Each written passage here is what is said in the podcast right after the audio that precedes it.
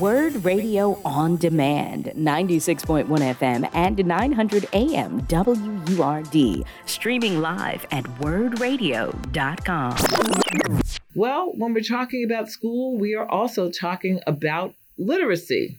And so we have someone who can certainly speak to that because what she does is help people, uh, in a manner of speaking, uh, we help, she helps them become more literate because she is someone who owns a bookstore.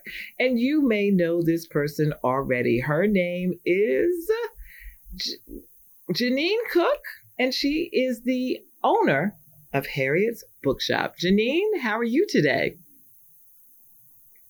I'm well. Hi, Jeannine. It's good to talk to you. Harriet, How are you? Wonderful. Thank you so much. Harriet's Bookshop has become a pillar of the community. And in fact, so much so that you have taken it overseas recently. Tell us about that.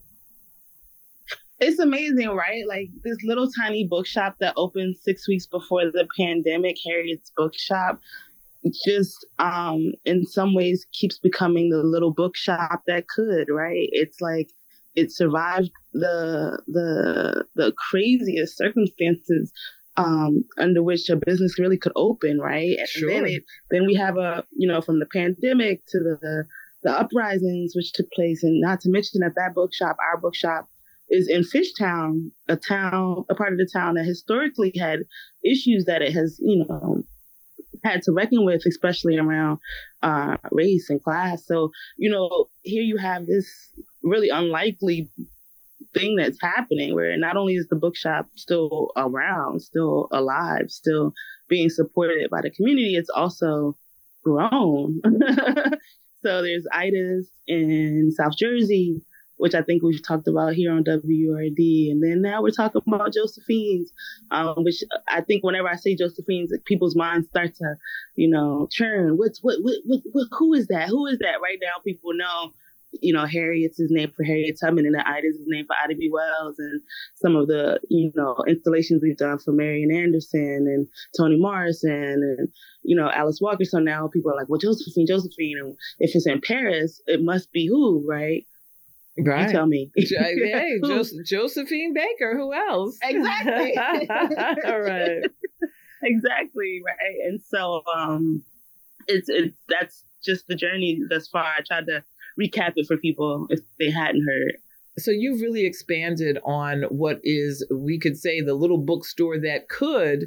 You've expanded that now, as you said, to Jersey and then on to Paris, and you are doing so many things in the community. But I have to say, I was reading uh, the Enquirer article, and I got, I think I got exhausted in the middle of reading it. How are you uh, doing uh, all uh, of this? So many people say that to me, like, "What are you talking about?" And I'm like, you know, I I think that I'm I do my part, and then the the, the uh, something else does its part, and I, we get it done. You know, I I never do anything alone.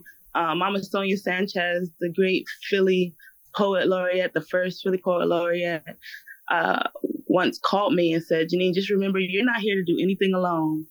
And um, she's right. And I have never, I haven't, right? And so all of these efforts our efforts of like you know working with groups all over the world really to bring people together and and, and, address things in a, in a new way right? I think that a lot of what we're doing is protest but it's a it's an innovation on what protest gets to be in the future what led you to starting a bookstore? You said, of course, you you you didn't have a crystal ball. You didn't know that the pandemic was coming, but uh, bookstores occupy a really interesting place, I think, in our culture. That they are gathering yeah. spaces, they are activist yeah. spaces, and yeah. they're places where people bring their kids to try and instill in them a love of reading. But they're also uh, with all of the other things going on and social media and this, that, and the other, there are also things that, you know, you got to sit down and pay some attention to read a book. And mm-hmm. what made you think that it could be viable at this point in time? Uh, because it's, you know, the story is what makes us connect, right? We've been connected through stories since the beginning of humanity. And so stories will always exist. Um, the form that they take may change slightly here or there, but stories will always exist. That's one. And storytelling will always exist. And then I think the other thing is that, you know, I think that we understand that books have a pivotal player, like you said, a pivotal role in our lives, especially in this country where the very act of reading could get you lynched, mm-hmm. killed, maimed, murdered, jailed. You know, like this is this was the that's not long ago that that was the way that it, it you know when Harriet tells the story of how she went back to go get one of her family members and she couldn't because he had been caught with a single book Mm. You know, and so now we think about the times where we live in where, you know, books are something that people throw around or don't really consider or, you know, some people absolutely love and adore and collect. Right. I was, we were at the Rare Book Fair, which came here to Philadelphia mm-hmm. uh, a few weeks ago. And I saw Morrison's for five thousand dollars, eight thousand dollars. You know, our our our thoughts, our books, our minds have always been a cultural treasure in this country, and that's where they live, right? That's where the stories live. And if you let somebody else take your stories, they'll tell you the story they want to tell you of who you are and and where you belong and who you come from and and where you're going. And so you you know, we want to be we want to be careful with that. We want to be we want to acknowledge that it's sacred um in many ways.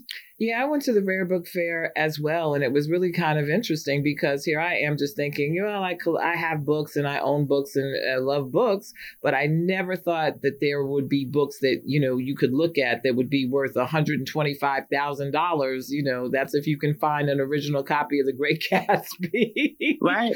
but Absolutely. also Zora Neale Hurston, early copies of uh, Their Eyes exactly. Were Watching God that are really worth money. So, not that we want to say that that's the reason to collect books, but that's certainly um, no, it's not. It's the reason to understand that you know that our our history, our cultural heritage, material culture, mm-hmm. that it mm-hmm. means something. It's not just something to be taken lightly or thrown away, and that somebody else could possibly be thinking about your material culture in a different way and understanding its value in a different way, and even wanting to either take it or destroy it um, and, and, we want to be careful about that, I would say. Absolutely. And I think that that's a, a very uh, uh, important point to make. If you're just joining us, we're talking to Jeannine Cook of Harriet's Bookshop. And I know you had the Joyathon last weekend. I'm so sorry I missed that. How did that go? And are you going to do it again? Oh my I feel like that needs to be quarterly. Come on now. Jeannine. Oh my goodness. I said, somebody said, you're doing it annually? I said, oh, it's too soon for you to ask me.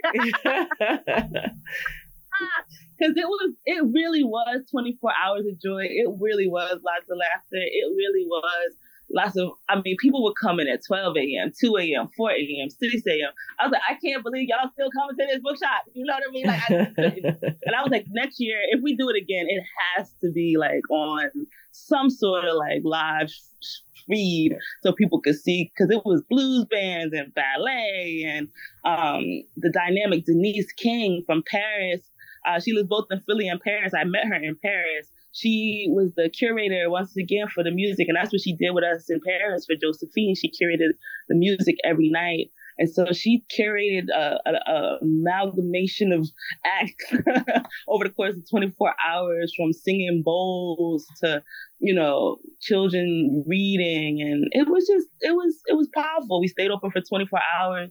Um, our other partner, um, Andrea from the Museum of Black Joy, stayed up with me for 24 hours along with my own partner, Harvey. And I mean, he was the one who had to keep nudging me. I was like, I'm not, not. I said, nobody said I couldn't sleep with joy in my heart.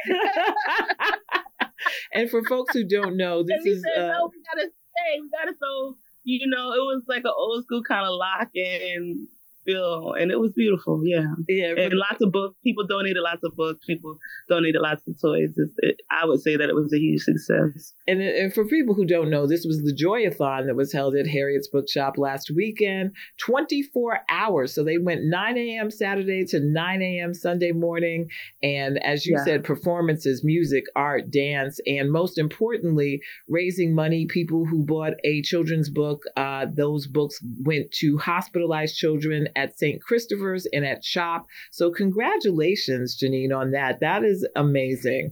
And really Yeah.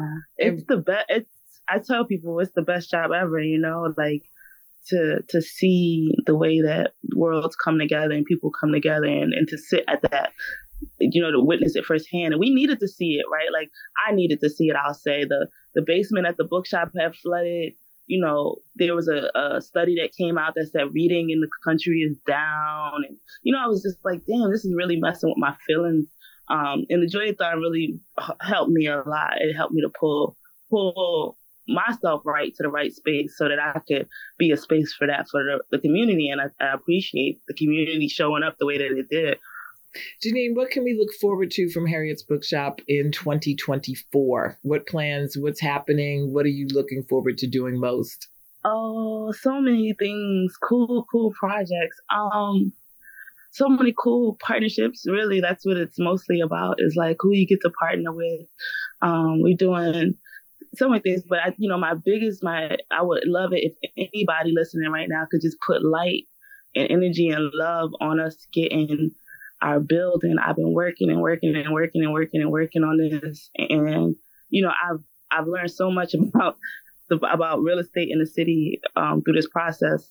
But you know, we're really close, and I just would love it if we could if we could secure that that space. Right now, we've been working out of 500 square feet, right? And so we did this with 500 square feet. What could we do with with a you know a little bit more something more substantial? And I believe that that's right on the horizon. And so if you're listening to this and you hear that and that resonates with you and you have something some just you know joy to put on it please do because it is close. I do see it. And where do we go where do we go if we want to put that joy on it uh jeannine? Oh you could just put it in your energy but if you want to buy books i would never turn you away. It's harrietsbookshop.com um, I'll never turn you away from buying your books with us, and we appreciate it. It does go into something. I think, um, yes, of course, buying the books, but it, it, also helps us to fund this larger work that I believe we're doing in in the community and in our world. Well, so I appreciate y'all either way. Folks got those Christmas and Kwanzaa gifts. This is a chance. If you have not already fulfilled your Christmas and Kwanzaa uh, gift giving, then here's a chance to do something for a wonderful Black owned business and one that is community based and really helping uh, our young people and everybody um, get more literacy and just and, and find the love and the joy in reading. Jeannine Cook, is a pleasure talking to you. Thank you so much for joining us today on Reality Check. We appreciate the invite and always, anytime, anything for WURD. We appreciate y'all working this world. Well, thank you so right. much, and likewise. You've been listening to Word Radio on Demand. Listen live at 96.1 FM, 900 AM, and online at wordradio.com.